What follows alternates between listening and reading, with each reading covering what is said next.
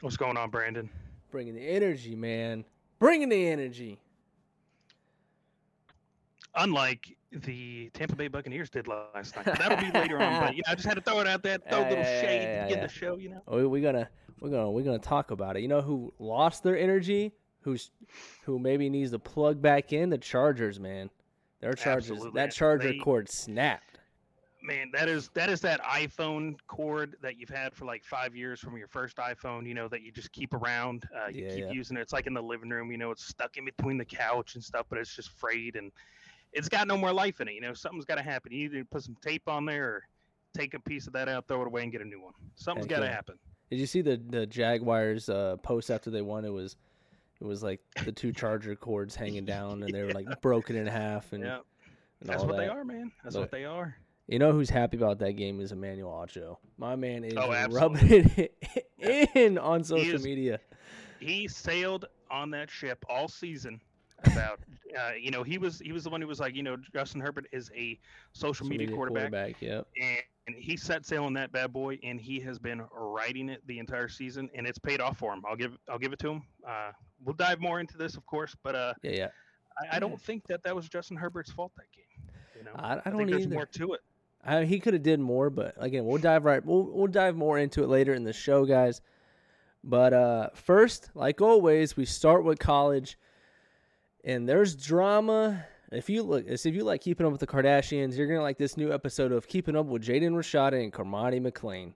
Simple as that. There is drama, drama galore. drama drama Um, so if you guys don't know, Jaden Rashada committed and signed his letter of intent saying, Hey, I'm going there to the University of Florida, four star quarterback. It came to the day he said, I'm going to enroll early. He had his luggage shipped out to Gainesville, was supposed to enroll, never enrolled by the deadline.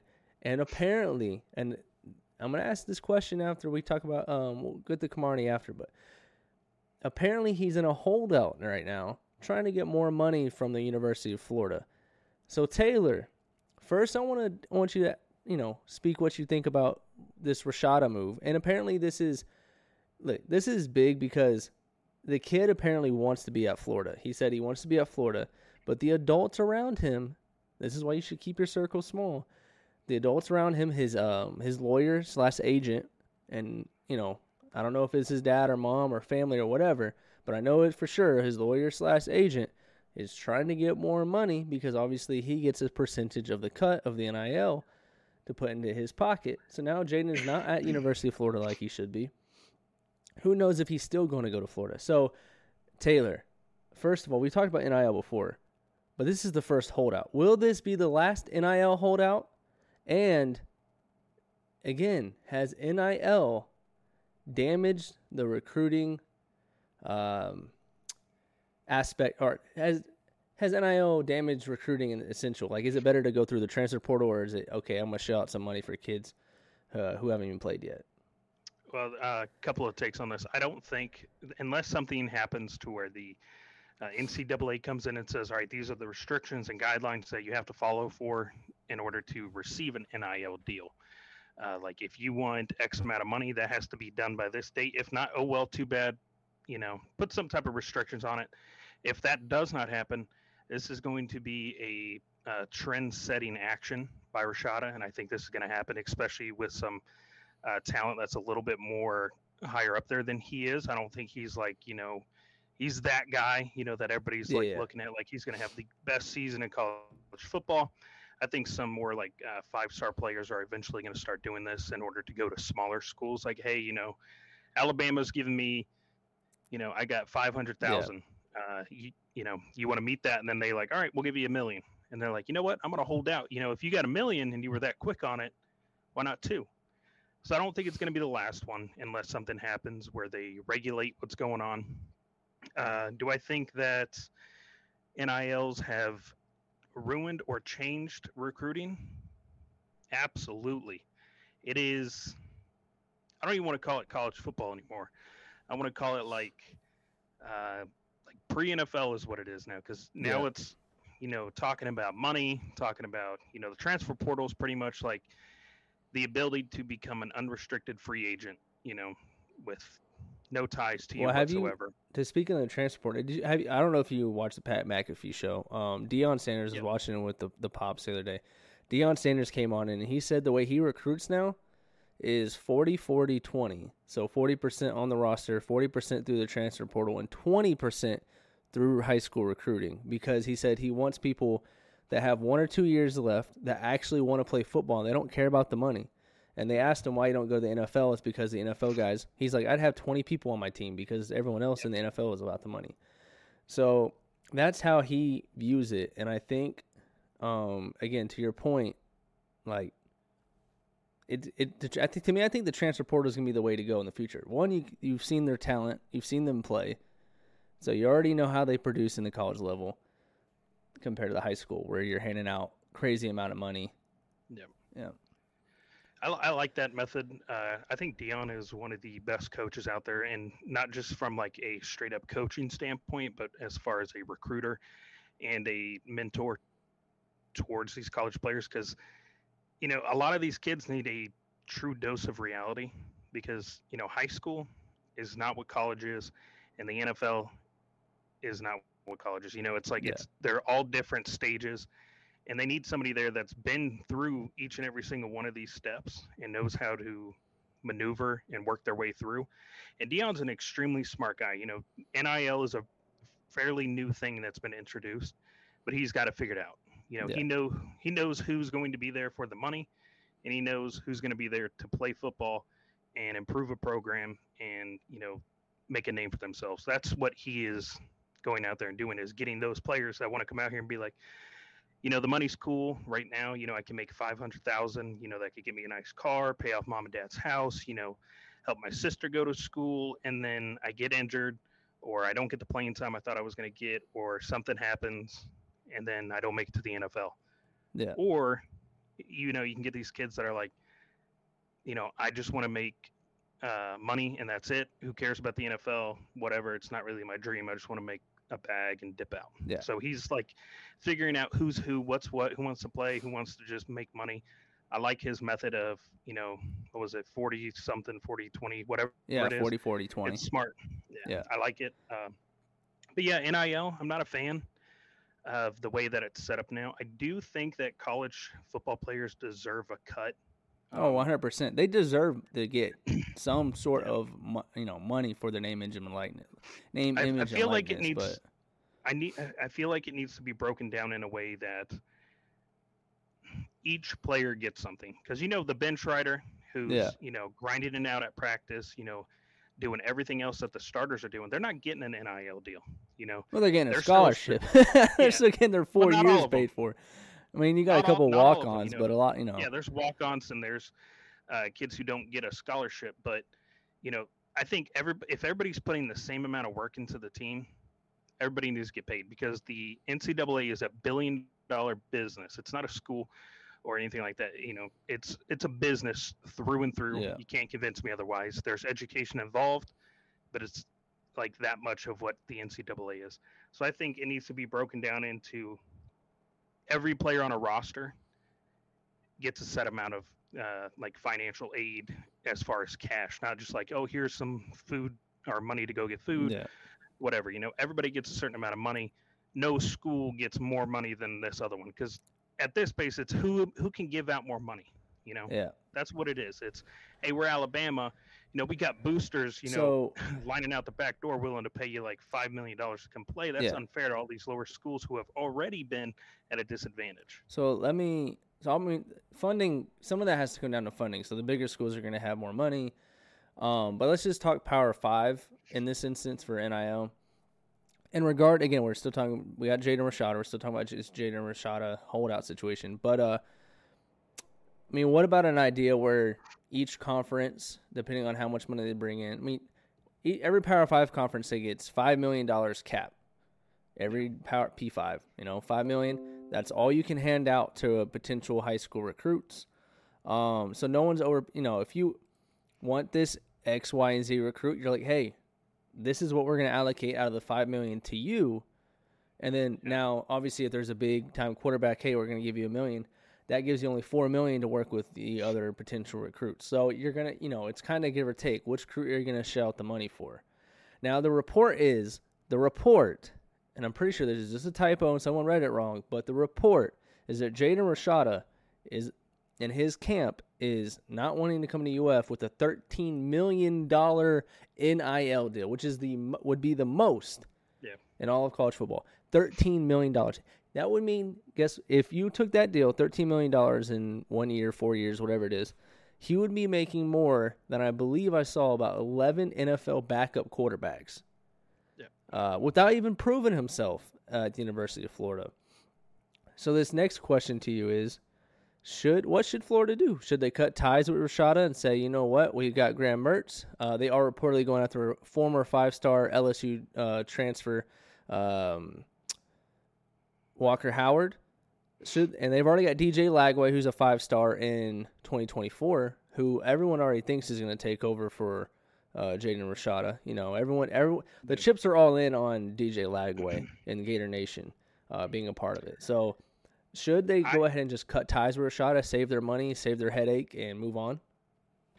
Uh, 100%. I'm so I'm a firm believer of people proving themselves, and I'm a firm believer of institutions and teams giving players an opportunity to prove themselves.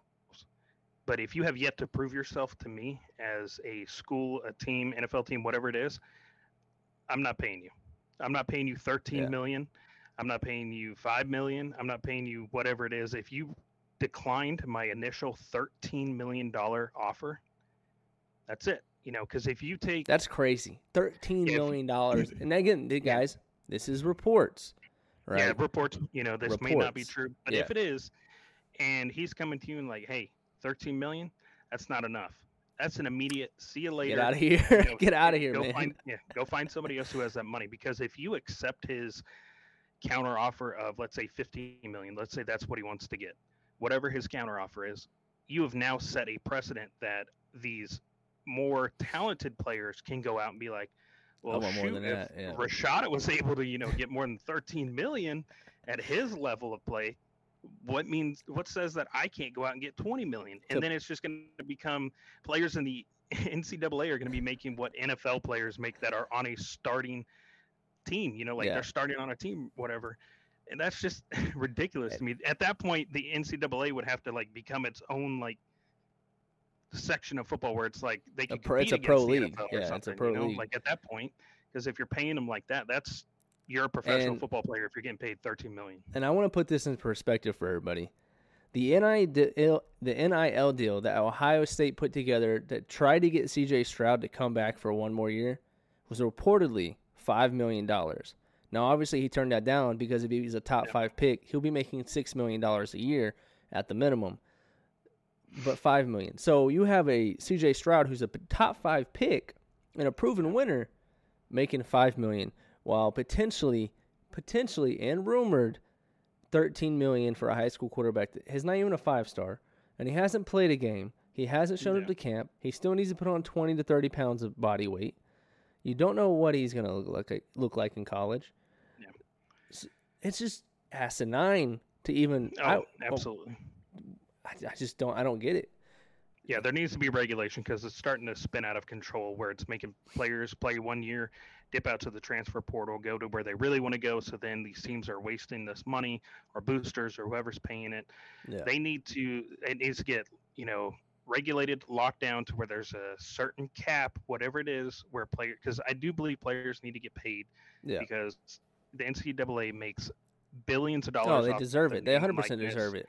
Yeah, and you know the NFL football is not a sport that creates longevity career like a career you know for the long run for the most part i think it's like in the nfl the average is like three years they're in and then they're out yeah I think it's like three years. And then in the NFL, if you're not in for, I, want to say it's four five, years, five or six.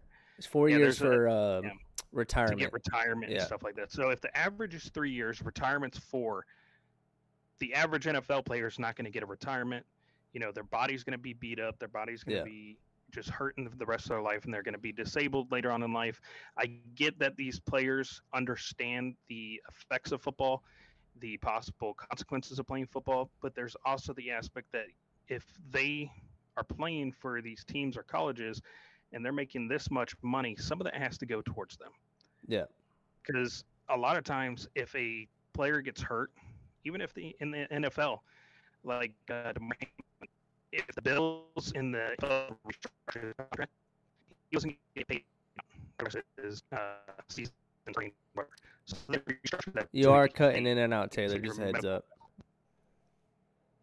All right, can you hear me now? Yeah, I can. It was starting to. Okay, my bad. No, you're good. But I think that they need to get paid because you know injuries happen, stuff happens where it could cut a career short. So they do deserve money that the NCAA is making off of them. Yeah. Now, speaking of money, we're still talking about the money situation. Cormani Money McClain, who commit he did not set the difference between Cormani's situation and Jaden's situation is Jaden Rashada signed his national letter of intent to Florida. Cormani never signed on. And he has and he announces was supposed to announce the fifteenth. Uh that day has gone and passed, so I don't know where Cormani's going. But uh he is right now committed to Miami and still committed. And this situation is kind of funny because he put on his Instagram. He doesn't like he doesn't like the media, right? He doesn't like the limelight and all that. And we get that, right? He put on his Instagram account that he's in Tampa, Florida, like location, which you can if you guys don't know on Instagram, you can change your location to wherever when you make your Instagram story or whatever. But he put Tampa because everyone was said he's in Colorado right now. He's on a visit with Deion Sanders. And he said, "No, I'm in Tampa." Then the entire Miami staff, coaching staff, about 10, 15 coaches, I believe, uh, including the head coach, Mario Cristobal, went to Lakeland High School, where he goes uh, in Polk County, Florida, where he goes to high school, to go meet up with Cormani, basically. Cormani was not there. Disappearing David Blaine on him, you know, disappearing yeah. Criss Angel. So, where was Cormani McClain? After saying he was in Tampa, after saying he was at his high school, after a bunch of coaches went to go visit him. Lo and behold, he was in Boulder, Colorado visiting Deion Sanders, and he has recruiting pictures, and people got pictures of him in Boulder, Colorado, and he then later confirmed he was in fact in Colorado after denying reports. That's a headache in its own. But, you know, Cormani's a great player, you know, so I'm going to raise the question. Is he going to Colorado? Is he spurring Miami after spurring Florida? You know, he spurred Florida, went to Miami, went from Miami to. Is he going to Colorado? I'd say yes. Uh, based off of his interview during, I think it was the All American game, uh, the way he answered the question of, you know, are there any other schools, uh, you know, that you're thinking about? He kind of paused and then he was like, mm, Miami, you know, kind of like yeah, throw up, throw up the really U, whatever.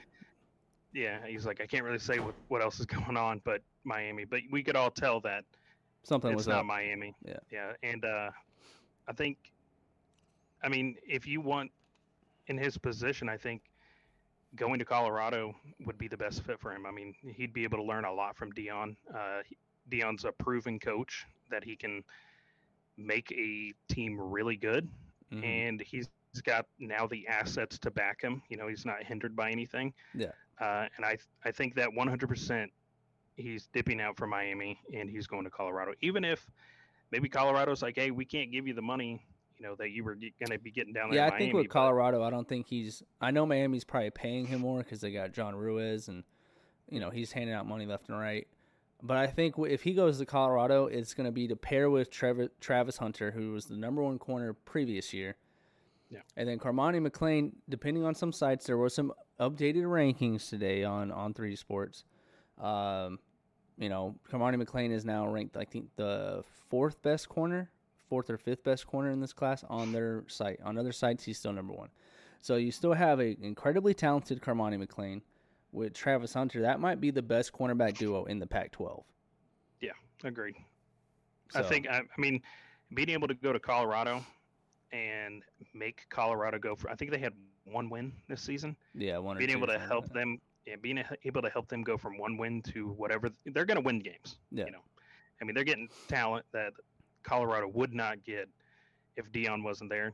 They're going to be able to get some games under them, and they're going to win in great fashion. I think that's more uh, impressive than going to Miami and be able to get some wins because Miami is Moneyville like that. I mean, you want to get paid. Miami is the Texas A&M of the ACC. Yes, they're going to get a bunch of good players uh, because they're paying out a bunch of money, but it's just not going to form into what you want it to form into. So if you want the longevity, Colorado seems like the better place to go because uh, Deion's not going to be there and you know allow these players to come in and just be like, "Yeah, I'm just here for a year." He'd be like, "All right, get out." Yeah, straight up, get out. Yeah, he doesn't care. He, he, coaches. Yeah, there's school, a video. So. Yeah, there's a video that surfaced. Uh, Deion in the uh, film room. The entire team's in there. Every single player on the team's in there, and there's one single player that was what he considered a cancer to the team. Yeah. Because he was talking trash about Deion, he was talking trash about other players. He never mentioned their name, but he allowed the team to vote. He was like, "Look, this is a situation. They've been saying some things, they've been doing some things that I don't feel is right, and this is like their third strike, whatever. But I'm going to leave it up to you guys because, in my opinion, he should be gone." Yeah. He was like, "Raise your hand if you want him to stay. Raise your hand if you want him to go." And you know the majority was go and he immediately pointed at the player and he was like get up pack your stuff and leave. Get he out of here. Yeah he does, he does not, not care. care. if you're if you're there for the bs you're gone or you're not even going to show up. And i guarantee you if he's going to go to colorado before anything happens i guarantee you dion's going to sit down with him and he's going to lay it all out for me he's like this is what i expect from you. If i even get a sniff that you're here for anything else other than playing you're gone. You're gone yep and that might be what he needs because this man is bouncing left and right. Yeah, man can't make up his mind. So, and that brings my next question. Um, with Jaden Rashada with the holdout, um, and again, we'll see what happens with that. Uh, and then Cormani McClain kind of, you know, basically throwing names in a hat and going, "I'm going here every other week." And I mean, we've seen this with a bunch of recruits before. Um, you know, recruits just bouncing around from commitment commitment.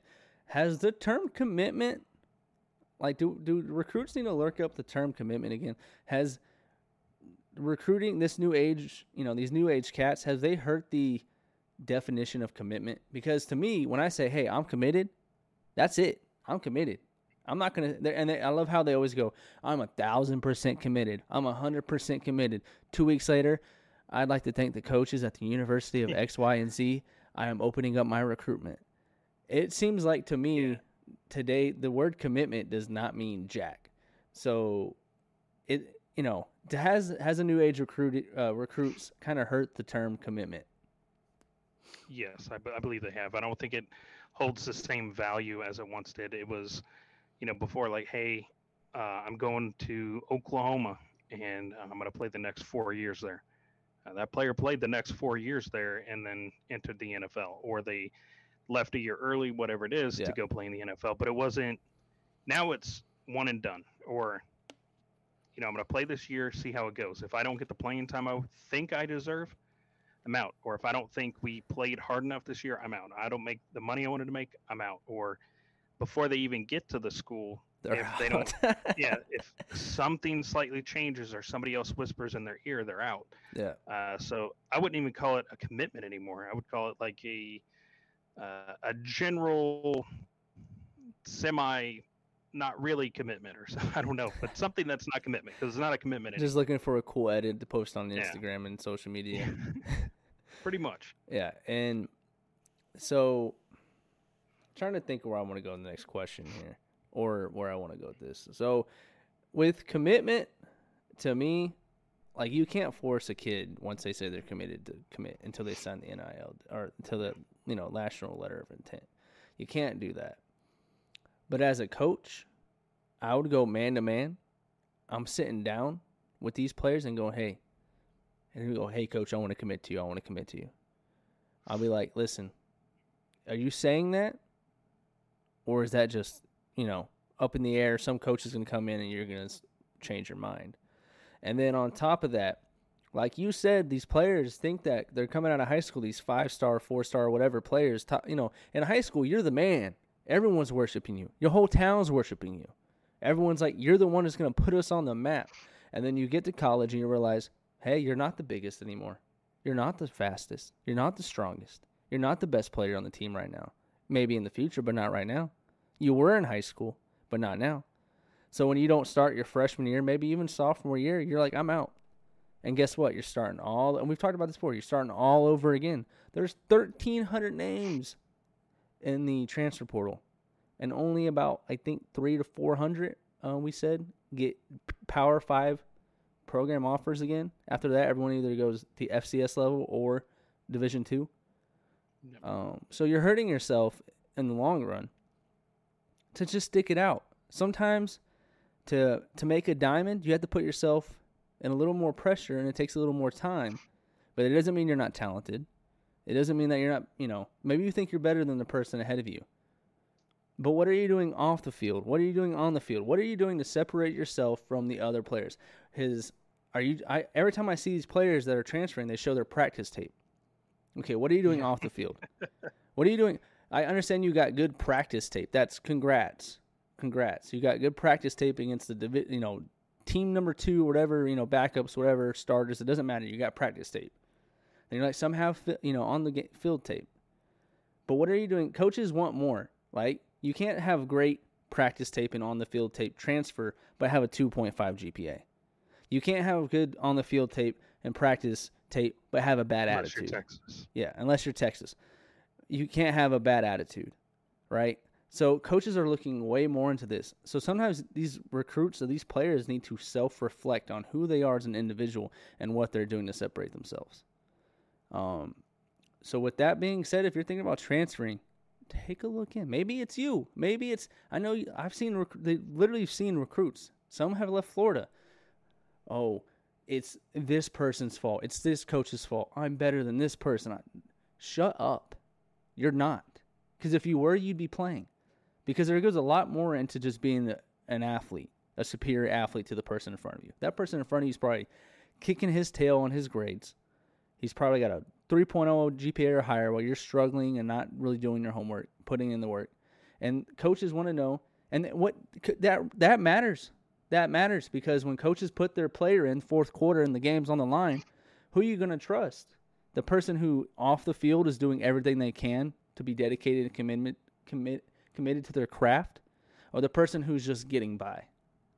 So hit the, hit the hit the transfer portal and find out that you're not as good as you think you are and you also have to what these players have to do is realize that NFL teams are going to look at how you operated in college or before college, how you stayed committed to something or your word. They're going to want someone that's going to be want to be on the team for X amount of years. They're going to want somebody that's like, hey, you know, if you get drafted by the Jets, is anybody deep down going to be like, whoo, man. I'm glad I'm a Jet. No, but they want somebody that's going to be able to transition into that mindset and be like, man, I'm glad I'm a Jet. I hope we can get this team to the Super Bowl. I hope we can get some wins under our belt, whatever. But if I see a player that's like, hey, I'm committed here, and then they say, eh, you know, I'm going to commit to here, and they're yeah. like, nah, I'm going to commit to here, I'm not drafting you. You're not going to want to be on this team. You're not going to be able to rally this team to win. They're not going to be able to uh, get everybody behind them. You know that nobody can trust them because a college couldn't trust them, and they wanted to pay him thirteen yeah. million dollars. So I don't know. Players really need to take a step back and be like, look, I have this opportunity. I need to make the best of it because in the long run, that's what people are going to be looking at. They're not going to look at me and say, man, he's a smart guy. You know, he could have gone to this school and really changed the program and just balled out. But instead, he went to Alabama because they wanted to pay him this amount of money. Nobody yeah. cares that people wanted to pay you this amount of money. They want to know what you can produce. They want to know can you get the team behind you? Can you start producing stuff and, you know, make a name for yourself and rally your team and make your team better. They don't care how much money people want to pay you. Nobody cares. So stop chasing the money and start chasing greatness for yourself and your team. And then eventually the NFL, if you make it, be like, that's the guy we want. That's who we yeah. want our franchise to be built around is that guy right there. Yeah. Now we're gonna get to the so guys, how we're gonna start doing it as well. Um, so after the the questions, after the segment, we'll go into the comment section and talk about what you guys are saying in the comment section. That way, we're still on topic. It doesn't kind of you guys can throw in whatever you want in the comment section. We'll, if it's related to the topic, we'll bring it in. So I see that uh, A2M Go Blue uh, says Max Duggan was a great example of being rewarded for staying put. Yep. Exactly. 100%. 100%. Could have dipped TCU. He got benched, got put it back in, made to the championship. And, you know, and he's he was on. He was, and he was up there for the Heisman. So yeah. that that is a perfect example of, you know, being committed, staying committed, and giving it everything, giving it everything you have. At some point, you're going to get rewarded for it. It may not be immediate, but at some point, in some way or fashion, you're going to be rewarded for your commitment to a team. And It's like a reward. most most players that started one year and they get benched for someone else, they'd be gone. They'd be like, "I'm out of here. Why would I want to play here?" You know. But he stayed because he believed in himself, and he Yeah. believed in the team, and he gave them his word, and he was like, "I'm going to stick it through." And dude went to the national. It didn't pan out well. For them, it did not pan out well for him at all. But yeah, no, he uh, Max Duggan is a great example of staying put. And again, this is the issue: is like these players don't play right away, and all of a sudden it's like, again, I'm out. And then guess what? You went from being second string, potentially starting the following year, to now you're back to being third string, learning a whole new offense or defense, play whatever, and working your way through it. So be like Max Duggan. You know, if you got thoughts about transferring, and I'm not saying sometimes you have to transfer. Sometimes your situation is just your situation and you have to transfer. I understand that. But after a year, after two, you know, it doesn't make sense to me. Again. Jaden Rashada issue, more money, more problems. Cormani McClain going to, we believe that Cormani McClain will be headed to Colorado. Uh, Amanda says, or uh, these players will start losing draft stock because they are showing their true color, green. Um, exactly. I mean, you you have to look at certain. I, I look. I'm a I am a I'm a Florida fan, so I'm only going to be able to really speak for the players that I really follow closely. But you look at Kaiir Elam, right? Coming out of Florida, he was one of the top corners. He could have left after Dan Mullen got fired, or um, he could have left when everything was going wrong. He stayed out um, for his fourth year. Still went in the first round to the Buffalo Bills. Made an interception in the playoffs, but during the draft, he brought his notes to the uh, draft process, draft screening, um, to show how detailed he was, how much a commitment he was, and how much com- com- you know. He talked about it a little bit with him. He said he could have left. He could have left and still been a first round pick the year prior. Stayed in school, was faithful to his team, wanted to try to win it to his you know his men and stuff like that. So your commitment, whether it's your high school year, your college years, that translates to the pros. Everything you do prior to becoming a pro matters. What you do off the field, what you do on the field, what you do in the classroom, all of that matters as a recruit, as a player, and as a human being. Um, Everything you do is under a microscope, yeah. twenty four seven. So if you really want to make the league, self reflect. All right. And again, if you hit the transfer portal because you absolutely need to, I understand. But some of these situations, all you had to do is wait one year. Yep. So, with that being said, before we get into the NFL section, guys, we want to remind you to make sure you hit the subscribe button on YouTube. And we also want to make sure you follow us on Spotify. Maybe you're on the go and you want to listen to the show, uh, the previous show. Go go hit us on Spotify, man. Go hit us on Spotify. We do upload these videos in segments. So we get the live podcast. If you're here with us today, they get uploaded in segments. So if maybe you're not here for the live, you can see segments of the important topics that we talked about. Um, those are uploaded usually about three or four videos. So make sure you check those out. And uh, we thank you. Make sure you follow us on Twitter for any important updates, TikTok, and every other social media platform. With that being said, wild card weekend. Taylor, I don't even know where you want to start. I'll let you pick a pick a game and we'll start with it because we're going to talk about all the games. We're going to talk about all of them. So pick a game, we'll go with it. I think the game that needs to be talked about first, and I, I think everybody else would agree, is the Chargers and the Jaguars. I don't know. I don't know what uh, what could be said about that game, but Trevor Lawrence and the Jaguars are a team to love and a team to follow, and a team that's going Yeah. to be the team to beat in the next few years. I guarantee you this. if they keep doing what they're doing and they build up, you know, they whatever their weak spots are, if they fill those holes, I guarantee you within like 2025, they're going to be a Super Bowl contender, guaranteed. My I mean- dad's probably watching like Taylor. you're not allowed down here anymore. Look, all I'm saying is They were down. How much? What were they down? Like 21 points, I think. I think it was 21. So whatever the 20 plus. 27, I think. Yeah, they were down 20 plus points at halftime in a wild card game. I mean, that's just like, all right, wrap it up, put a bow on Wrap it. it That's up. the Chargers won. You know, congratulations. You know, maybe next time, uh, Jaguars. Nope. they went out. I don't know. I don't know what was said in the locker room, but it had to have been something extremely interesting. If I know Doug Pederson, uh, it was like, hey, if y'all win this game, I'll get you as Ice much ice cream. Yep, I'll get you as much ice cream as you want. whatever you want. We got all the flavors: Rocky Road, chocolate, vanilla, vanilla swirl, Uh. whatever it is, you got it.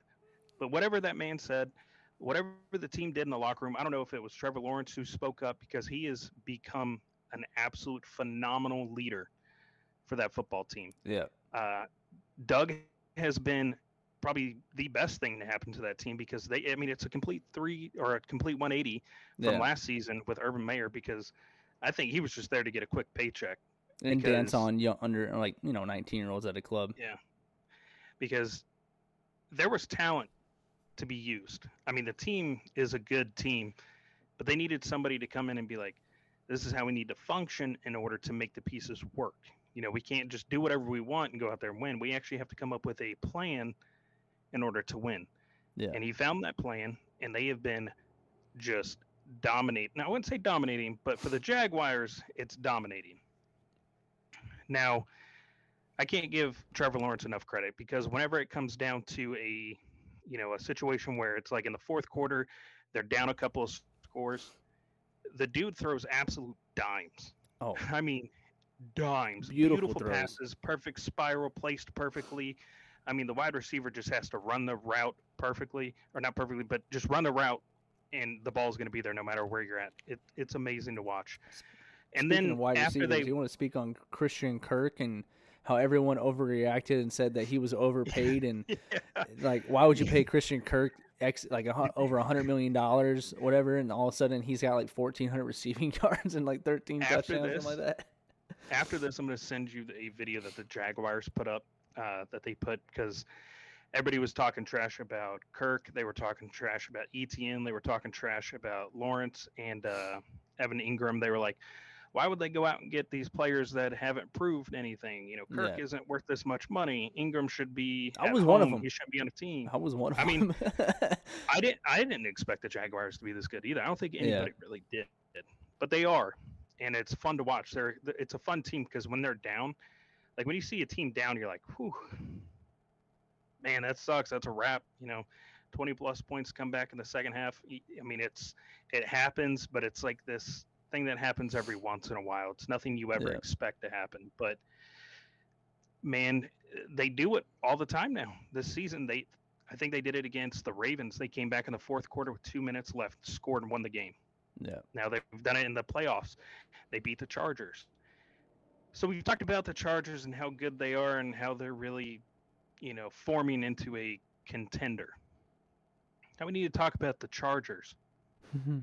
They have all the pieces they possibly could ever need to be a Super Bowl contending team. They have a really good quarterback. They have wide receivers. Granted, they've been injured. They have one of the best running backs in the league. They have a pretty solid defense. So, what's the issue? It boils down to their head coach. Plain and simple. That's the reason why they didn't make the playoffs, or uh, not the playoffs. That's the reason why they didn't go far last season was because their head coach. And Well, it looks like they're keeping him. They fired their offensive they fired coordinator, offensive head co- or offensive coach or offensive coordinator and somebody else. Their uh, passing game of- coordinator Shane Day. They fired uh, offensive coordinator Joe Lombardi and their passing game coordinator Shane Day. which So, pretty much says like, hey, we're giving this guy another go because we don't think it's him. yeah, I personally think if you took him out, Sean Payton or Sean somebody Payton else, with Justin Herbert would be I'm telling you. nasty. Sean Payton with the Chargers, the way that they are right now, the Jaguars probably wouldn't be where they're at. Yeah, So I don't know what needs to happen, but something definitely needs to happen. And if this whole firing of these two coaches doesn't pan out and they're in the same situation, oh, he's out. season, this is like this is hot seat. This is hot seat. It's Yeah. hot. I'm not talking about it's, it's, burning. it's go deep. Yeah, it's go deep into the playoffs or adios. Yeah. See you later, buddy.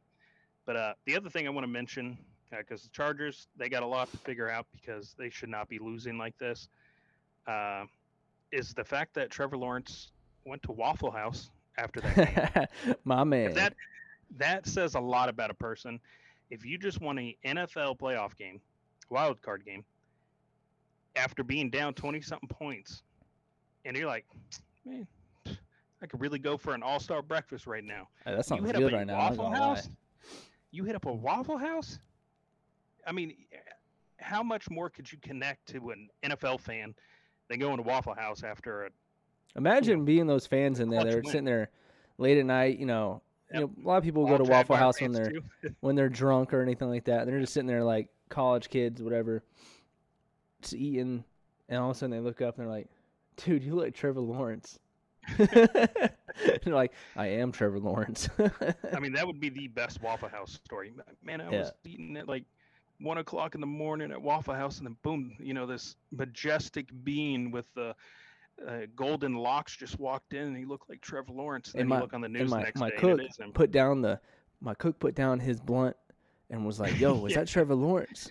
They put the teeth back in and everything when he walked in. yeah, But I no, mean, I mean, most most NFL players, you know, they hit up clubs or you know they go to strip clubs. They go out to nice fancy restaurants. They uh, do stuff that rich people do. But Trevor Lawrence went to Waffle House. I think that's that's pretty cool and down to That's earth of him cool. to, you know, most people would say, oh, he went below what he is by going to Waffle House. But I think that's cool that he's not so big in the head where he's like, man, let's go to this five star or this like three star Michelin restaurant, you know, have a really nice meal. He's like, let's go get some pancakes or waffles or whatever at Waffle House and, you know, just chill. I think that's pretty cool. didn't know you can make uh, reservations. Make reservations. well, if you're Trevor Lawrence, I'm Yeah, pretty sure they make an exception. Listen, and if you guys don't know Waffle House, Waffle House, you know how good a Waffle House is by if there's roaches, if your cook is out there smoking a cigarette or smoking smoking some marijuana before walking, seeing you walk in and him walking in after you. If he's if if he's smoking a- weed or smoking a cigarette and there's it's dirty as mess when you walk in, that Waffle House is about to be the best food you've ever had. Here in North Carolina, the way to know if a Waffle House is going to be good is if there's a sheriff's car parked in the parking lot. if there's not a sheriff's car, leave because the food's gonna suck. But if there's a sheriff's car there, that food's about to hit. you might lose your life, but you know what? It's gonna be good. The food's be gonna be good. But if, but if you don't see that sheriff there, don't go. Yeah. Um, to your point about the Chargers and Brandon Staley, I think again that seat is burning hot. If he doesn't make it next year and and whatnot, he's out. Justin Herbert, and to Emmanuel Acho's point, you know he didn't do anything great, but he didn't do anything to lose that game for the Chargers. So I don't understand the whole social media quarterback. Well, look at these one or two throws. He had one touchdown, no interceptions, almost like two or three hundred yards. I can't remember, but he had he played a solid game that defense, that the offense sucked in the second half. But that defense, while it was great, you had five turnovers. You should not lose. Let's look at this straight. You should not lose a game with five turnovers. You should not lose a game being up twenty-seven to zero. What happened to the defense in the second half? Derwin Derwin James was interviewed after, and he said, "We just couldn't get a stop." And that's the point. You could not get a stop. The Jackson, for whatever reason, Jacksonville had your number.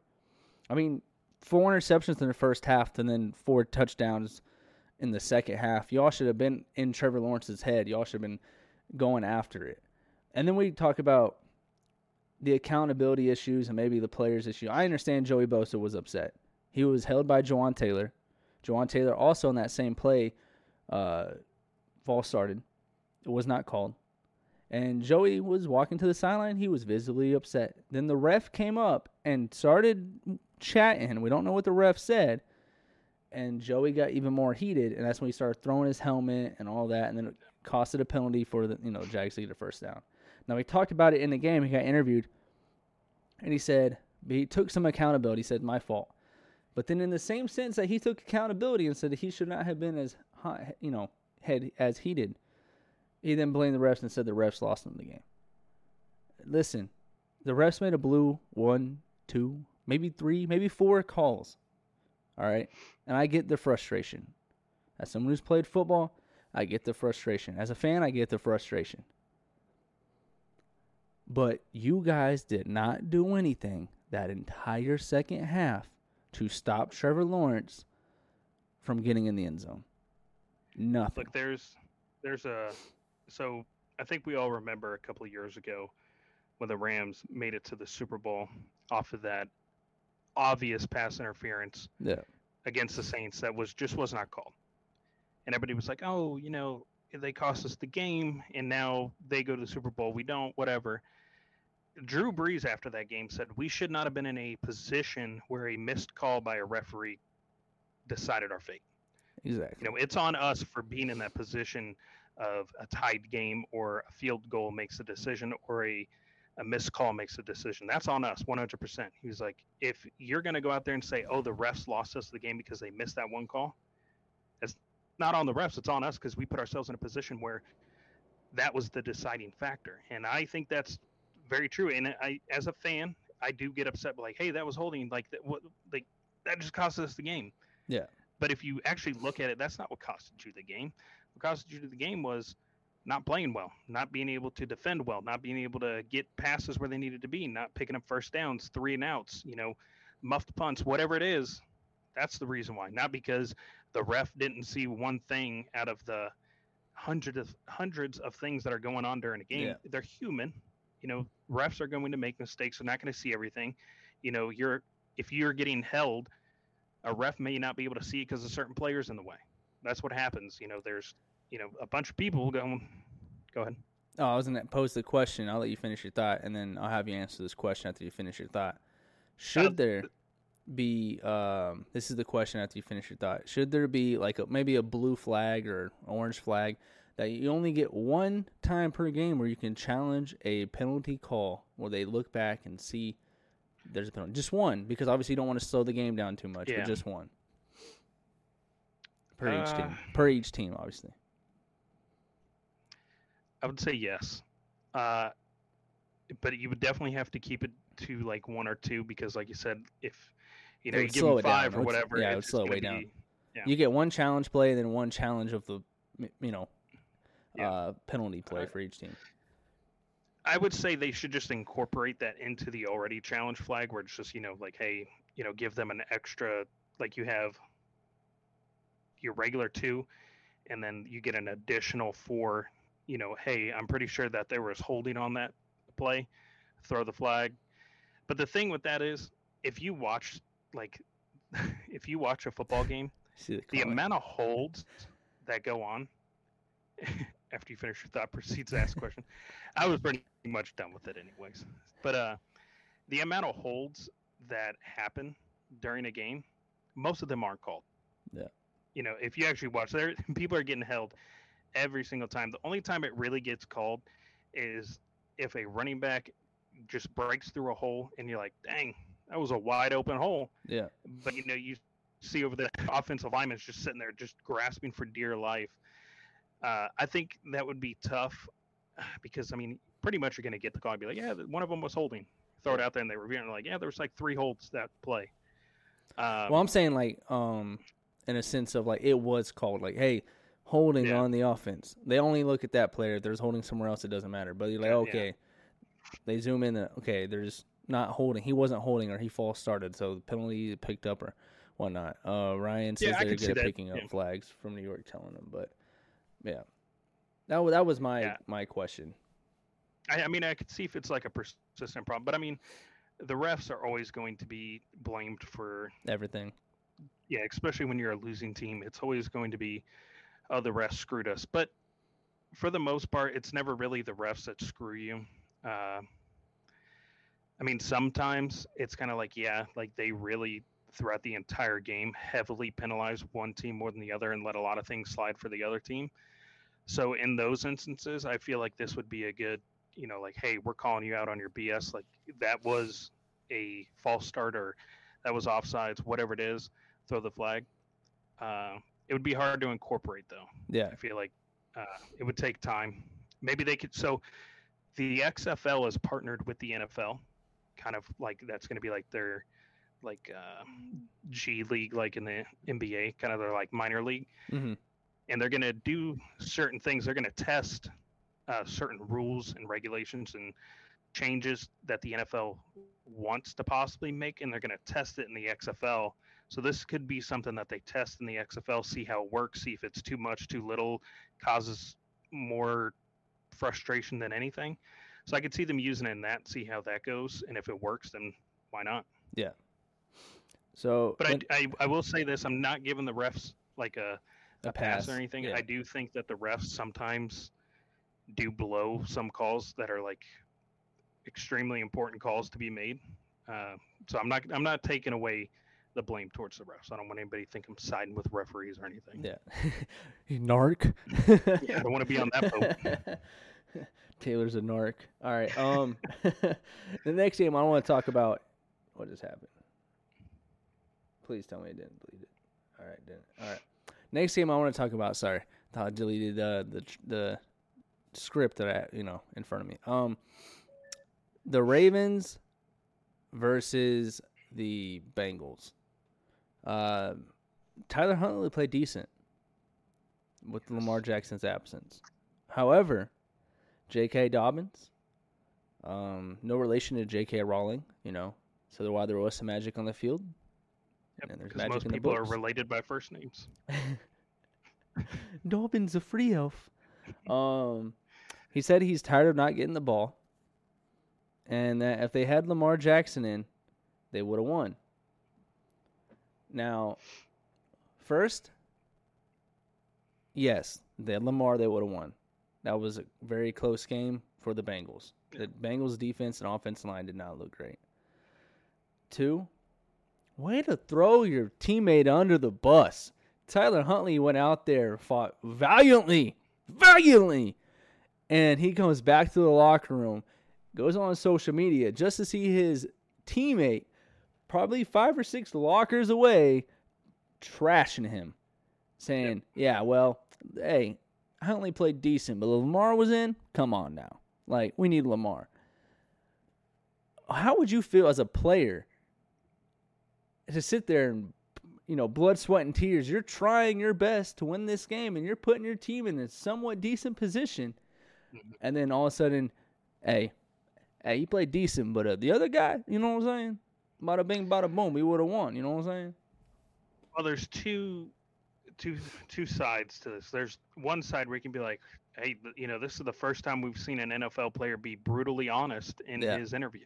You know, there wasn't a, I, I'm declining to answer, or, uh, you know, it's a team game. We all should have played better, or, uh, you know, I'm glad with the reps that I got. He was straight to the point and said, "I need the ball more. My man sounded so nerdy I- by saying that. I Gee need. willikers. I'm open, and I'm not getting the ball." Yeah. What's up with that? Straight up. You know, I, I appreciate the honesty, but then the other side of it is go over to his locker, go over to him on the sideline and say, What the hell are you doing? Give me the ball. I am open. I can make plays. Give me the Well, ball. some of that's on the offensive coordinator not handing him the ball. I mean, True, but like go up to him, talk to him. You know, you are the when you're on the field, you have the option to call an audible. You have the option to make changes. What are they going to do? Put Lamar back in? Nope, he's injured. Eh, What are they going to do? Right? Yeah. It's a playoff game. Go out there and make plays. If you think, hey, maybe he deserves to get the ball some more, he can make some plays. You know, our O line's working hard. He can find a hole and get us a first down. Whatever it is, give him the ball. Yeah. That so that's the other aspect. I mean, you can say, "Oh, he called us out." Uh, you know, that, that's kind of rude. Man up. He called you out. He called the team out. You know, suck it up. mommy, Do you hurt my better. feelings. And if you are Tyler Huntley and you're like, "Oh yeah, somebody just said Lamar uh, would have won us that game," yeah, he would have. Lamar is a ten times better player than you are. That's just a fact. That's why he's a starter and you're on the bench. Ooh, You know, that's why you came in whenever he was hurt. Gotta get you up. and Tyler Huntley in the ring, man. Yeah. This sounds like a The- Jake the NF Paul, look. Jake Paul beef over here. the NFL is no place for spared feelings. Okay, it is straight up business, and the best players get to play. That's why he was riding the bench until he got hurt. That's that game was fact. not on Tyler Huntley though. I will argue that he played. He played. I'm- he admit he, for whatever reason, he went high on a QB sneak. First of all, they should not. It was like they were really two yards away from the first down. They should not have ran a QB sneak. Second of all, he did go high instead of going low on the QB sneak, which then re- he was able then to force the fumble, which went to Sam Hubbard, who went 98 yards, longest Yeah. you know touchdown and Yeah. you know defensive touchdown. And you know who wouldn't have gone high? Lamar. Not Laremy Tunsil. I know he likes to go high. Oh yeah, Lamar. Lamar wouldn't. You know, so Yeah. Lamar would have put them in better situations. Lamar is a better quarterback. That's just a fact. Feelings are eventually going to creep in. You know, maybe he's like, man, that really sucks that he would Yeah. say that. But you know, it's a fact. Lamar would have probably won them the game, honestly. But So, speaking of Lamar, obviously we know his contract situation with the Ravens going on. Uh, they tried to work something out, then it kind of fizzled out. Maybe not be a Raven next year. Michael Vick went on ESPN and said Lamar needs to man up and play. Put a brace on it. Put a brace on your leg, man up and play. It's three games. You can take your boys to the Super Bowl, your team to the Super Bowl. Man up and do it. Now, to Vick's point, I understand as a player, hey, if I'm putting my body on the line, why can't you? But Lamar did the right thing. And this is why I say this. yes. RG3 did this try to do that. RG3 tried to put a brace on his leg and play through the exact same injury. Where's RG3, RG3 at now? He has a successful um, broadcasting career, but his One career was completely derailed ever since that. Two, Yep. there's like you said, there's no guarantees in the NFL when we're talking about money. You know, most players play three, four years before they can get retirement. He hasn't got his big time contract yet. You know, he plays, gets hurt. Next year goes to free agency. Maybe the Ravens don't give him the, the money he wants. Maybe they say, "Hey, you're hurt. Why would he want you? We'll go get someone else." Yep. Two, no other team's gonna want him with their more messed up leg because Lamar Jackson, while he is a great thrower of the ball, the full Lamar Jackson experience and threat and the uh, the epitome of Lamar Jackson when you think Lamar is the ability to not only throw it but the greater ability to run it when there is not a you know when there's no one open when there's no lanes open when you need that first down Lamar is gonna run right? Yeah. And we need to as a collective community of nfl fans and including players who are now on uh, broadcast booth or commentating we all need to come to a solid agreement on when players should play and when they should be benched because we say oh Tua should be out for the rest of the season. He got hurt. But if he got cleared by the doctors why can't he play? Oh Yeah. because he got hurt again. Then why aren't we saying the same thing for lamar you know, he goes out there while not 100% and gets, you know, a hit to the knee or he, you know, tries to run the ball and he gets twisted up or something and then just destroys his knee. RG3 all over again, like you just said. Yeah. You know, Damar Hamlin, we say, oh, we need to make sure our players are healthy. We need to make sure that we're taking the correct measures to ensure the safety of our players. Where do we draw that line? What players get that, ex- uh, you know, exemption and which players don't? Yeah. You know, we can't say this about these players, and then whenever it's a star quarterback, we have to say, "Oh, you have to play. Yeah. You have to go out there and put your body on the line because you are the star quarterback of that team." It's not how it goes. You know, if we're going to say every player that's able to walk should be on that field, then make it known for everybody. Everybody has to be out there. Uh, You know, you just cleared protocol for that concussion. Get out there. I don't care if you've had three. Can you walk? Did you just get cleared? you had to play. Okay? You know, I don't care what's going on. You know, that's what it. That's yeah you know, I'm, I'm sure if we go back and look at Vick's statements, he'll be like, oh, you know, Tua should sit out the rest of the season and, you know, really think about his career Yeah. uh, and, you know, what he wants to do after football. You know, is this right for him?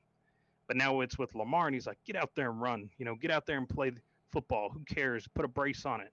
That's stupid. This Yeah. man is seeking a huge contract. So for him, does it make sense to go out there and nope put your body on the line for a game you might not win because the Bengals have been playing some really good football. They've got a really good quarterback and the best wide receiving corps in the entire league.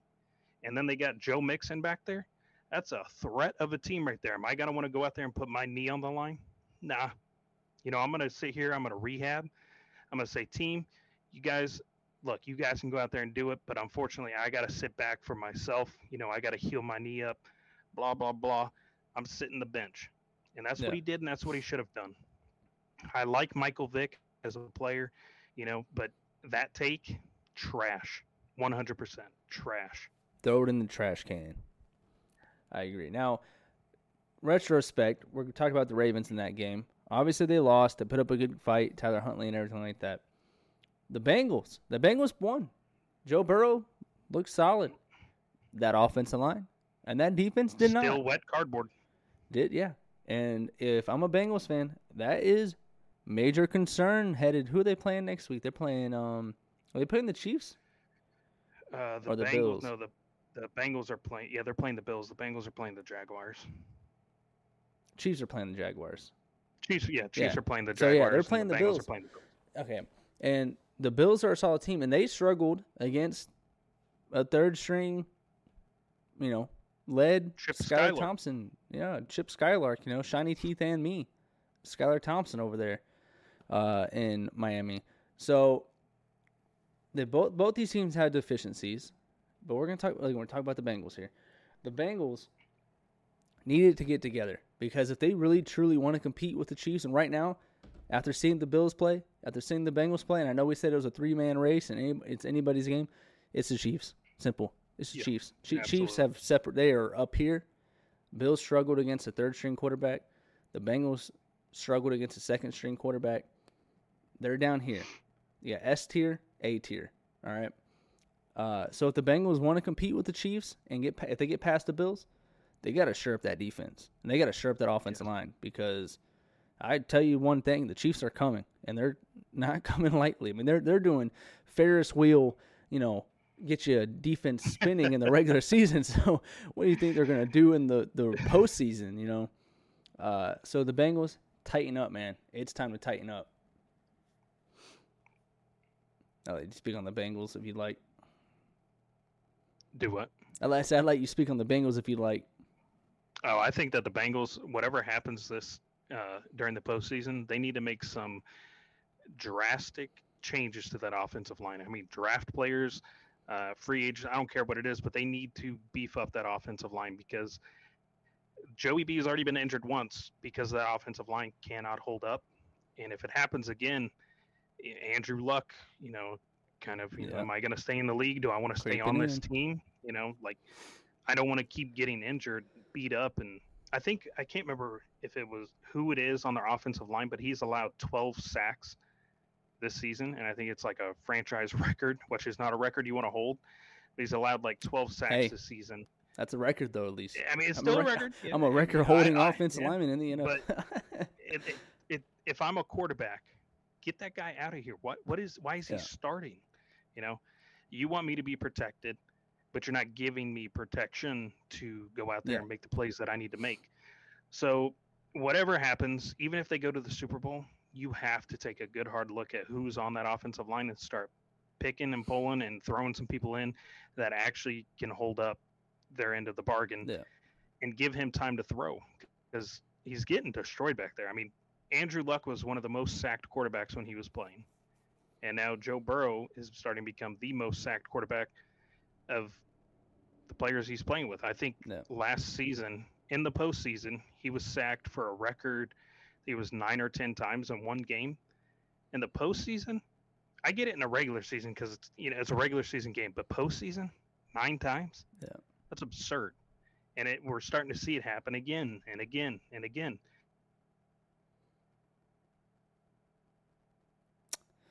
I think Taylor froze. There he is. You're good. 'cause You had froze for a second. There we go. We caught back Good? up. We're good. We're good. I see Okay. you. All right.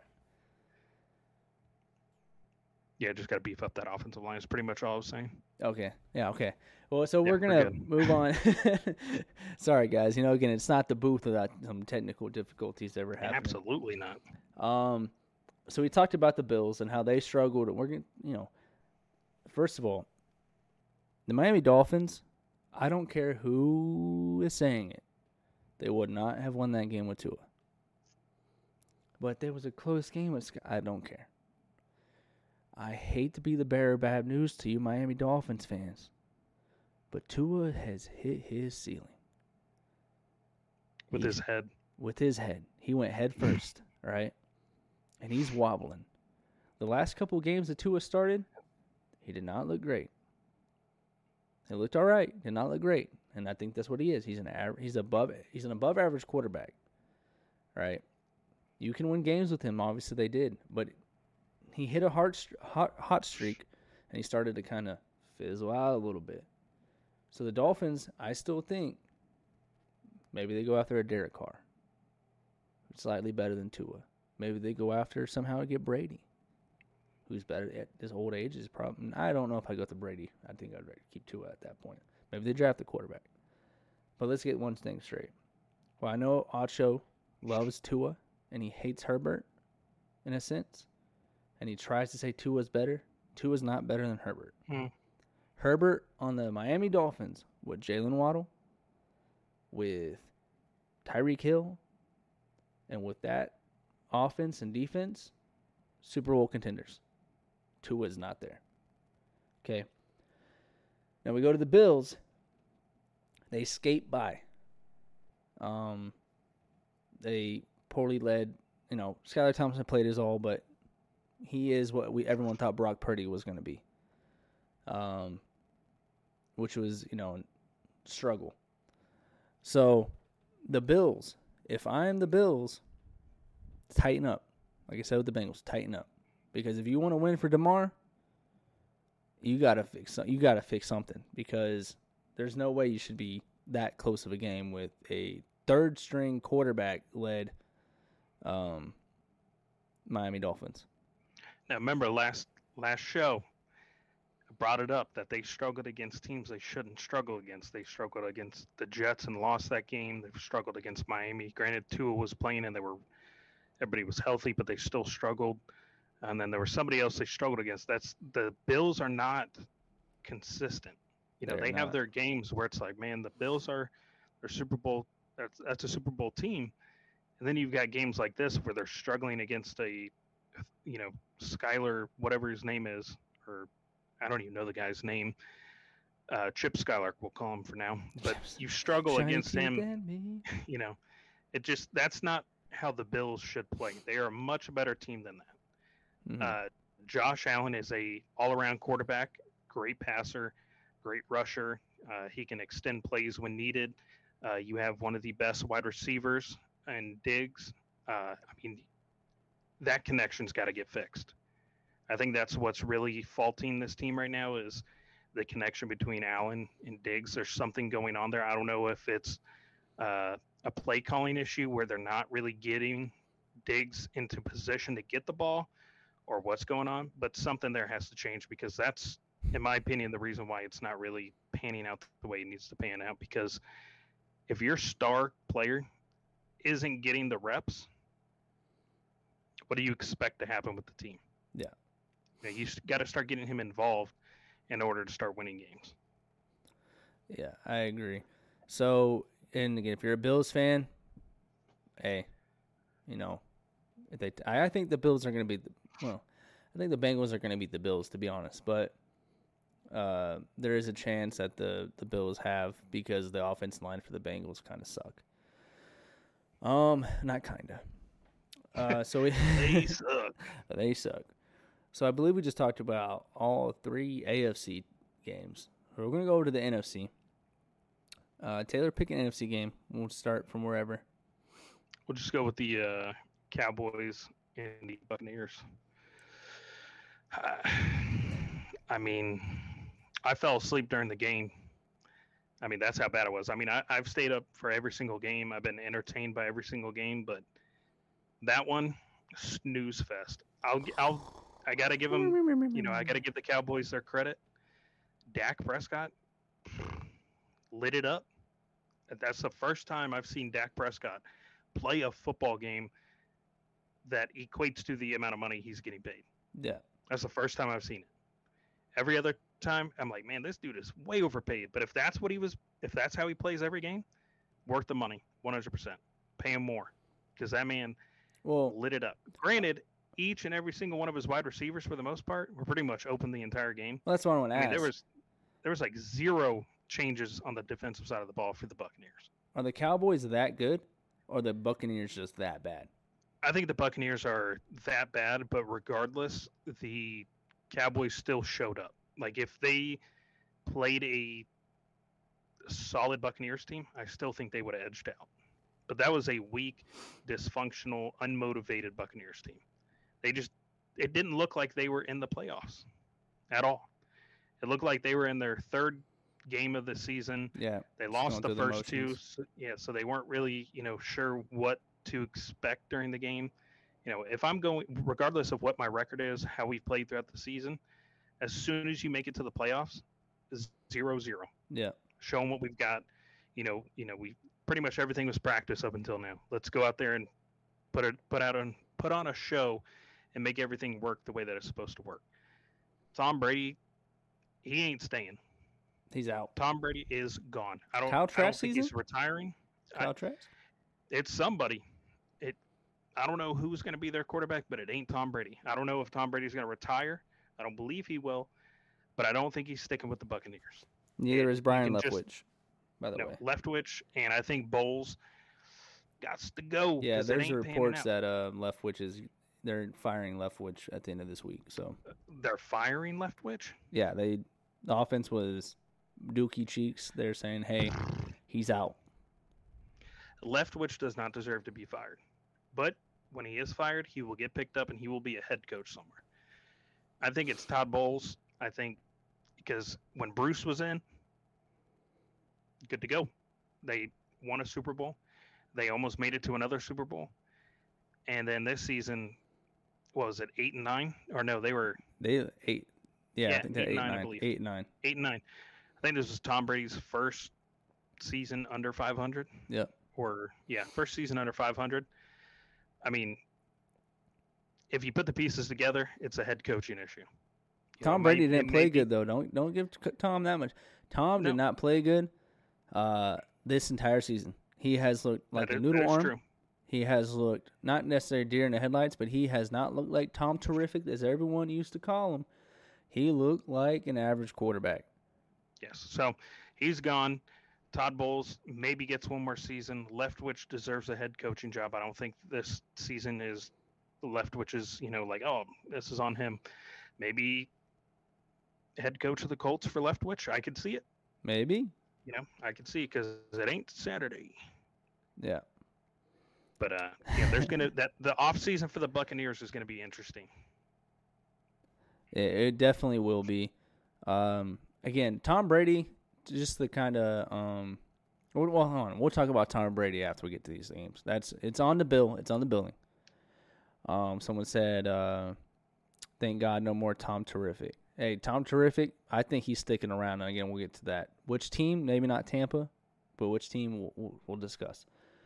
Um, as far as the Cowboys, Dak look, he looked great. He did. Uh, regardless, the the uh, Tampa Bay has a decent defense. It's not like he was. They've got Antoine Winfield Jr. And they've they've got Lavonte David and uh, and company. They have a decent. They don't have a great defense. They have a decent de- defense, and Dak looked good. Um, and it raised the question: Kellen Moore could Kellen Moore get a head coaching job? It's been talked about for a couple years. Uh, he played. He called a good game. So they, they finally get over that kind of playoff hump. And they're obviously going against the 49ers, which will be an entirely different story. Did you say playoff hump? That's a playoff mountain that they had to get over. they they got over it though. They they got over it. It was a mountain. They climbed it. but uh the thing with the Cowboys is I I just don't trust them in the playoffs. Can they get can they beat the 40 to me the 49ers is a team to beat. Not the Yes. Eagles, not the Cowboys, not um the Giants, but the 49ers. And that's a tough tough game for the Cowboys. So I know this is our year chancer. Cowboys Nation. This is our year. We them boys. Brock Purdy. Hey, is he the might, man. He's the man. That is he He's is the man. He is him. Yeah. He got that dog in him, just like Taylor has in his background there. All right. So now, if the Cowboys can bre- beat the great 49er team that they have right now, to me, Cowboys could be favorites to go Super Bowl. All right. Then they'll be in the championship game. No matter if they play the Eagles or the Giants, I think they'd be the favorites. Uh, just because I think the 49ers are just that good right now. Yeah, But it all depends on Rayne Dakota Prescott. All right, because we saw him in the regular. Now again, like you said, zero zero postseason's different than the regular season. But we saw him only play, missed out on like five or six games, and then came back and still led the league in interceptions. Trying to play hero ball, trying to do too much. If they get down to the 49ers by maybe a score, maybe two, does Dakota Prescott start raining down some interceptions? I don't know. We'll see what the spotlight looks on him. He hasn't really been in this position before. Uh, usually they lose and they're out. Cool beans. No, no. cool beans. And I think last season was they lost because he decided to run when he Yeah. shouldn't have, and so So the spotlight's on.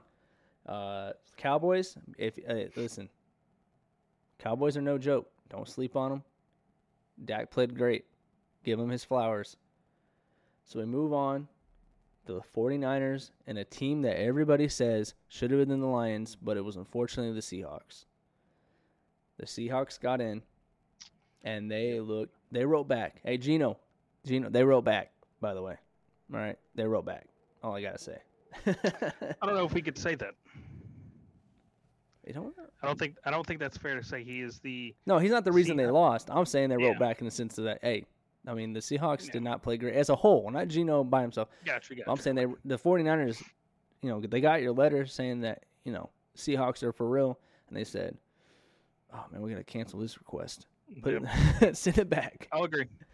I mean, there's not much to even say about that game. The 49ers, like you've said, I've said, I think we both thoroughly agree. They are that team. Uh, everything is clicking for them. Brock Purdy is killing it. I mean, the receivers are getting open.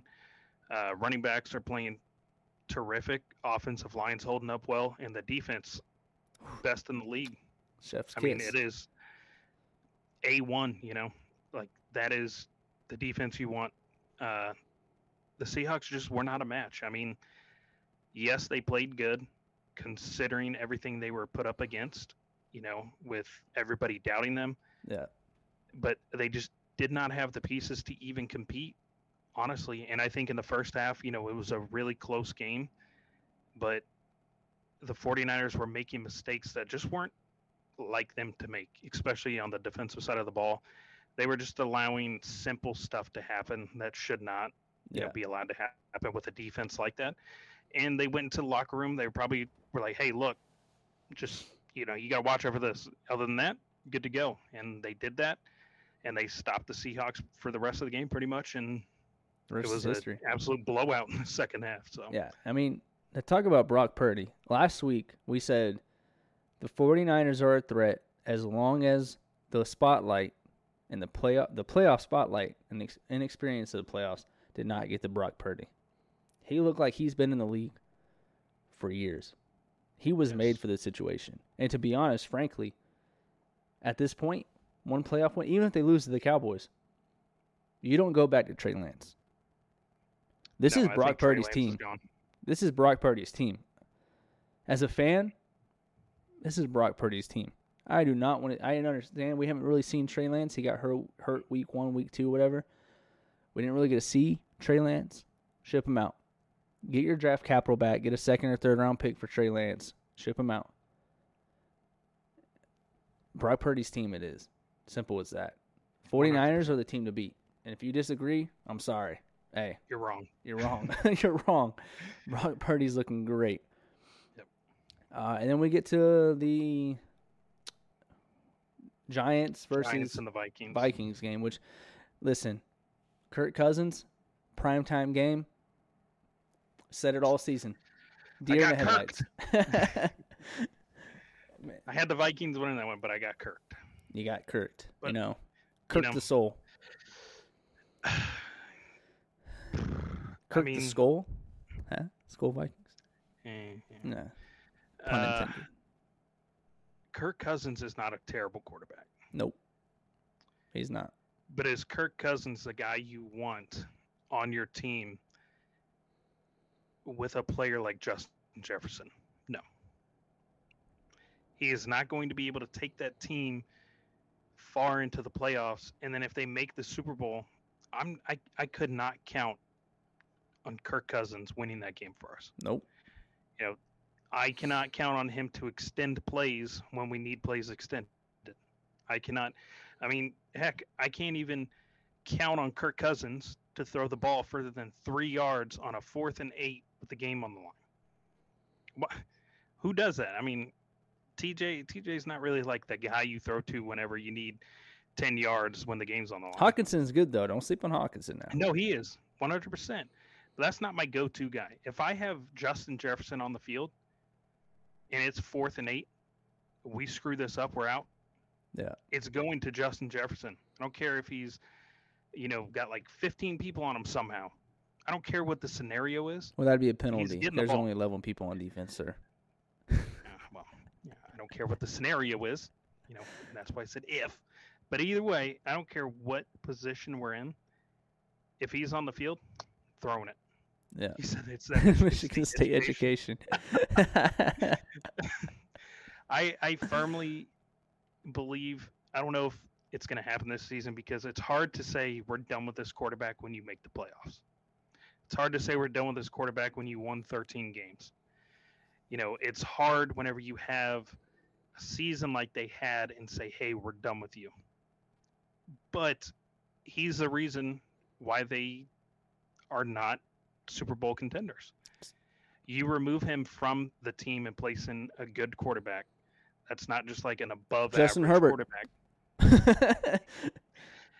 If they had Justin Herbert, I'm pretty sure they would have beat the Giants. Yeah. I just I think Kirk Cousins is what's wrong with that team. Uh, I like Kirk Cousins. He's a likable guy.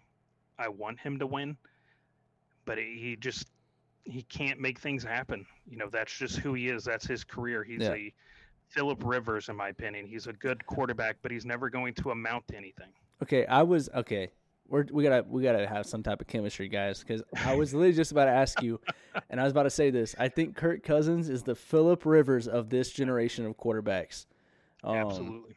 You know, you have Patrick Mahomes, who maybe is like the Brady, you know, Joe Burrow and like Manning, kind of like those tier, and then you have Philip Rivers, and that is Kirk Cousins. And the fact that you just said that, I was like, no freaking way, because I was just about to say that. I mean, it matches up. Like it's he he. Some of the plays he makes, it's like man, great quarterback. And then four plays later, you're like, what are you doing? Why did Yeah. you make that play? Why did you throw that? Why like what are you doing? You know, it's just he can make some stuff happen, but every negative he has, it's ten steps forward and then twenty steps back. Yeah. And that's it. Just he's never going. He's never going to get a ring, unless he's riding the bench with a, you know, like Patrick Mahomes starting Yeah. for him. Or Oh, something. and to that comp, that's the thing that everyone said about Philip was he's a good quarterback. You win games with Philip Rivers.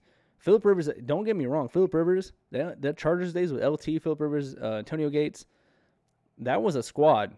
You know, they had. Chris Chambers and everything. That was a squad. But Philip Rivers, they, to be honest, he might have been that person who maybe held that team back. He helped them in some games, hurt them in others. So that Kirk. Cousins comp to Philip Rivers is perfect because Kirk Cousins, he is a good quarterback. To say he's not a good quarterback is asinine, right? Naive. Yeah.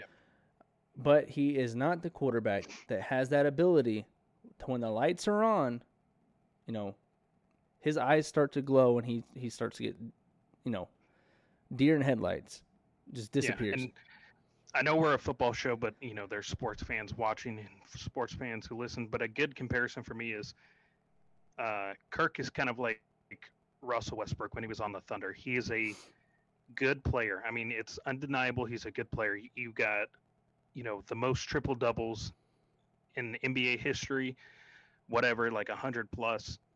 But he's not taking that team to win an NBA title. You know, he's really good, but he's not good enough when he needs to be good enough. You know, like he can't get to where he needs to go, even though he's good. Like he can't fill in the weak spots on the team. Yeah. Patrick Mahomes can fill in the weak spots on his team.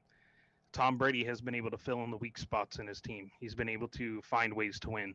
Uh, Joe Burrow can fill in the weak spots. You know, you can take Chase out; they can still win games because Joe Burrow understands how to play that game without that piece. You know, he can make stuff happen. Uh, you just have players that can do that, and Philip Rivers was not that guy, and Kirk Cousins is not that guy. You're not that guy, pal. You're not that guy. Not that guy, pal. You like that? You like no. that? I don't So like Super Bowls. the Giants, Daniel Jones, he's got some wheels to him, man. Danny Dimes, listen, he is he is he- as they always say to the white athletic players, he is sneaky athletic. Yep. All right. He is like that. So I'm not too big into like cars or anything, but you know, like you see all these cars that are like tricked out and everything, and they're really fast, and it's like, yeah, that's a fast car. But then you see that Honda Civic that's like rusted on the side, and it's got like Oh man, you know a Honda tail Civic, light, man. like a tail light hanging out on the back. Yeah. But they've souped it up, you know, and it's just like, dang, that thing's fast. My goodness, that's Daniel Jones. You look at it and you're like, mm, that's not. Mm, that that can't do anything. And then he's like, like whoa, dang, all right, all right, Danny Dimes. He's he's definitely got some wheels on him. He's been playing good football too, and uh, a lot of people were, were uh, including myself. I was like, hey, if the Giants do do nothing this season, he's out. And Uh, hey, it was one of them also. yeah, and he's doing something. Saquon Barkley, arguably comeback player of the year, uh, playing great, top five running back. Uh, you know, back to his normal self. I think Um, CMC's got that one though. Yeah, CMC um, is probably going to take it. But Saquon is uh definitely in the discussion. I think that's what's going to hurt. What hurt is to hurt the Giants is receiving corps. Uh, Golladay is average at best. They have Sterling Shepard who Overpaid. overpaid. Uh, they obviously traded Kadarius Toney, who couldn't stay on the field when he was in New York. Um, we blame the turf. We blame the turf, and then also, but also they didn't use Toney properly with the Chiefs. Toney is flourishing. He is making plays. He's healthy. Um, he's missed like one or two games with the Chiefs, but um, he is getting the ball and he's making tou- he's scoring touchdowns. He's making plays for the the Chiefs. Um, he's arguably their best receiver. Um, if you watch him and Patrick Mahomes, outside of obviously Travis Kelce, I'm talking about receivers. Travis Kelce's obviously the best player on that team, but uh, so the Giants, what's going to hurt them is that wide receiving corps. They have a decent defense. They have a decent decent offensive line. Evan Neal is still struggling a little bit, but he's looked solid in his rookie campaign. Um, struggles time to time. That's expected to happen when you're a you know rookie offensive lineman going against some major talent. Um, the Giants are a team to look out for. Do not count them out. But again, their downfall is going to be the receivers. Yep. Um, so while they did beat the Vikings, when they come to Philly, and I'm not trying to come bias, when those receivers are locked down and Jordan Davis is, you know, he's fully healthy right now, and they st- they can, if they can stop the run, if the, if the Eagles stop the Giants' run, it's game over. Because Daniel Jones, while he is playing as a good quarterback, he's playing decent. The receivers are not helping him out much at all. Um, they have one of the highest drop percentages in the NFL. Now, if Saquon can get going, Daniel Jones gets going with his legs. Jalen Hurts is hurt, and if his shoulder is not fully healthy in a sense of where he can't play through the pain, and he looked against like he did against the Giants' second and third stringers last week of the season, the Giants could sneak out with a win, and I would not be surprised if the Giants win. And that's coming from an Eagles fan, so uh, you know what I'm saying this is unbiased. I would not be shocked if somehow the the Giants, uh, our rival, who I would rather take a bullet to the face saying this, um, they could That's they tough. could sneak out and win. And now, do I think they will? No, but I wouldn't be surprised because the Giants are playing good football. Don't count out on the Giants. That's all I'm saying. yeah, whatever happens, you know, if they lose to the Eagles, Giants fans should, you know, they should be proud. They should be happy. You know, you didn't win a Super Bowl, whatever, but you guys turned it around. You guys were a laughing stock for the longest time. Yeah. Ever since that yacht photo was taken, it has been downhill since then. But you guys, you found it. I don't know how, but you found it. Uh, everybody's playing well. Saquon's back. He looks healthy. So rejoice. Uh, you're back to playing some good football. So uh, be happy with whatever happens. Even if you guys lose to the Eagles, yeah. be happy. Be happy with Daniel Jones because he's showing out to be the quarterback that you guys drafted him to be. This is what happens whenever you invest in your quarterback and you give them time to develop. Granted, they gave him a lot more time than most people would. but this is what happens whenever you take a quarterback, draft them, and actually put time and effort into them. Yeah. Cowboys need to find a. Field, they definitely do need a field goal kicker. I think Taylor. I thought I will saw Taylor warming up his leg out there uh, at halftime. I will say this: the dude absolutely sucked last night. He had a good season. He had a really good season, and I'm hoping it was just a fluke. It's sometimes it happens. I mean, it happens with quarterbacks. Yeah. It happens with wide receivers. It happens with running backs. It happens with everybody at one point or time during their career where they just have a complete dumpster fire of a game. Usually, you don't see that from a kicker that bad. Usually, it's like, oh, they missed the game-winning field goal. Oh my goodness, get rid of them. Yeah. Four. It was tough, but I, I definitely don't think they need to find a new or better field goal kicker. And plus, I think uh, Jerry Jones said he was like, "No, nah, we're we're keeping him." You know, he's proven to us that last night was just a, a fluke, and he's yeah. good to go. Which I believe it. He's good to go. I think it was just, you know, prime time. You know, when you're in the playoffs, a lot is riding on that game, and it just probably got to him mentally. Yeah, I agree. Now, Tom Brady. Uh, where is he going? I don't think he's done. I don't think no, he's, he's retiring. In his press conference, he basically said goodbye to Tampa Bay, but he did not show any indication, any inflection in his voice where he said, Hey, peace out, NFL. Love you. I'm out. Where do you think yeah. Tom Brady's going? Well, there's a couple of places that are opening up. Uh, the Raiders seem to be done with Derek Carr. Derek Carr has issued his goodbye statement to Raiders Nation. Uh, I mean, him and Davante Adams, uh, that'd be a pretty good connection. You know, Hunter Renfrow and yeah, I mean that would be a pretty decent team right there with Tom Brady. Uh, so I could see that happening. Uh, who else needs a quarterback? Um, Broncos Jets? are sticking with Russell. Jets? I don't think he would stoop down to the Jets. Although I think it Patriots fans would hate times. Brady if he went to the think, Jets. I think what uh what has been said that if Tom Brady wants to be considered the greatest of all time and never have like a doubt of his greatness is if he goes to the Jets and wins the Super Bowl. Because mm-hmm. regardless of who's on the Jets, they just always suck. Yeah, you know, it's like and they got a squad. Yeah, they just suck. You know, so having those young players because it's a young, young team and a talented team, it could work. You know, because the Buccaneers they are old. I mean, yeah, it's old man Mike team. Evans is a veteran now. Uh, you had Julio Jones, and every time that man goes to catch a ball, he gets up. It takes him like ten minutes to get up. I mean, it's just an yeah. older team.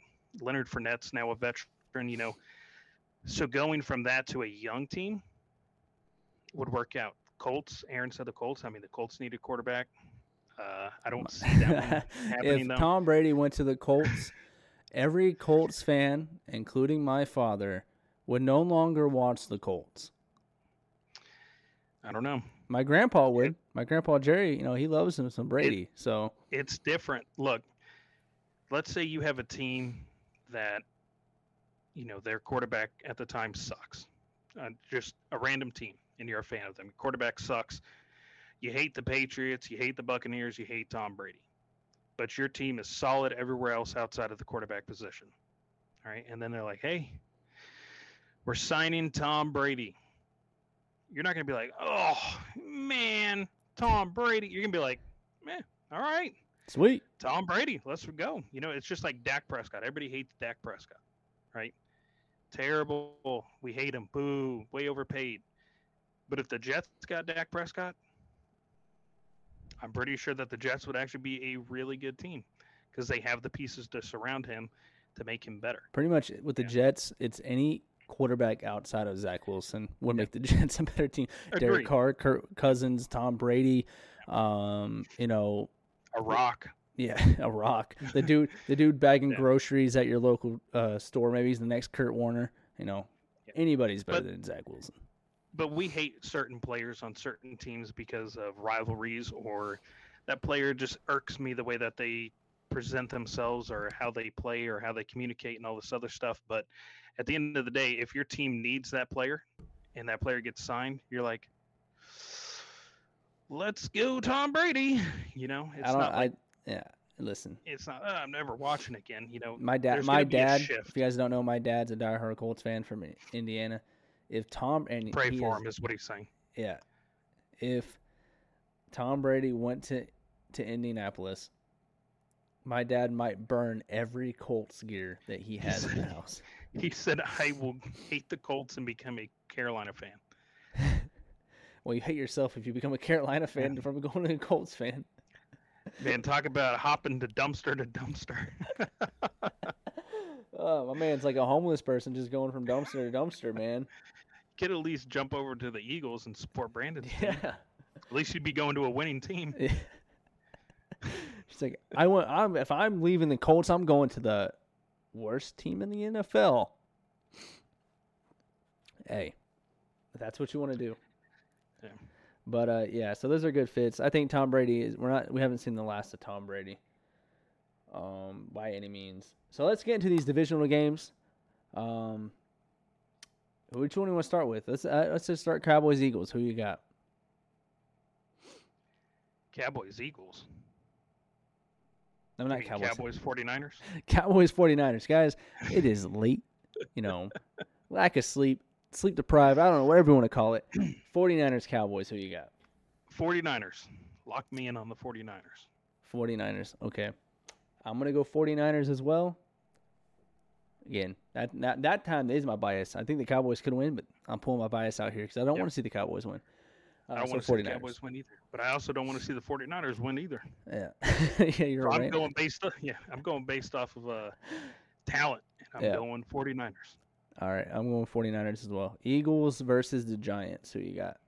Uh, mine is biased because I'm rooting for the Eagles for the remainder of this season for you. So I'm going Eagles. Uh, mine is not biased. I am going to go 100% behind uh, Daniel Jalen Hurts and the Eagles. You know it because they got the see the hel- hel- look at that the helmet right There behind me. Fly Eagles fly. So I'm going to be biased right here too. I'm going to go Philly. Uh, you know if they don't win, you know, welcome to your I'm tape. gonna cry. Yeah. Welcome to your tape. Um, okay, we got Chiefs versus Jaguars. Uh, I mean, the Jaguars could surprise us. They did it once. They've Yeah. done it twice. They could do it a third time, but I'm going with the Chiefs. Going with the Chiefs, I think the Chiefs are the best team in the NFL overall um, right now. So I'm going with Chiefs as well. Um, and then was the Bills versus Bengals. Who you got? It's going to be a tough one, and it's going to be an exciting game to watch. Uh, unfortunately, we were not able to see this matchup uh, a couple of weeks ago due to a uh, injury or whatever you want to call that. But I think there's a lot of anticipation for this game, A and lot of there's a lot of emotions. Yeah. So it's going to kind of create a really watchable, fun game. But I think the Bengals will edge out. All right, you got the Bengals. I got the Bills that one. I got the Bills. I know I said earlier the Bengals are going to win, but I'm going to go just for the Damar, the emotions riding high. I think the Bang, the Bills might come out with some fire, and I just want to, you know, I want to throw a wrench in it. I don't want to sit there and just agree. So I'm going to go Bills. Um, I think that was it. So in our AFC, the booth, uh, I'll I'll go with the Bengals just for the sense. I'll throw the Bengals in there just for the sense. So uh, Ta Taylor has the Chiefs versus the Bengals. I have the Chiefs versus the Bills in the AFC Championship game. And then the NFC, we're pretty much agreed 49ers versus the Eagles in the NFC Championship game to go to the Super Bowl. Although if it was the Eagles versus the Cowboys, that'd be a great, That'd be a great game. Matched up number three. Everyone's healthy. Best team versus best team. Let's see who it is. That uh, is that. So, guys, we want to thank you Make sure you hit that subscription button, turn on the bell notification whenever we go live. We like to go live around on Tuesday around 7 o'clock. I know today was at 8 o'clock. Things happen, but we're normally at 7 o'clock. Check us out. Follow us on TikTok. Follow us on Twitter. And make sure you follow us on Spotify. I know it's not on the overlay. I need to add that. But we are also on Spotify. Look up The Booth with Taylor and Brandon. Taylor spelled T A I L O R. Got stuck there. There Uh, and Brandon. And you'll find us. We'll see our logo. Make sure you like and subscribe, or make sure you follow there. That way, whenever we're gone, hey, you can still listen to us on the road. Uh, thank you guys for coming out. Thank everyone for chatting uh, with us and putting their input. Taylor, yeah, I let you, uh, you know, have a good night, man. We're gonna sign off here. Have a good night. Everybody be on the lookout on Twitter for a card giveaway. A card giveaway on Twitter. So if you like cards, check out the Twitter. All right, guys, peace out.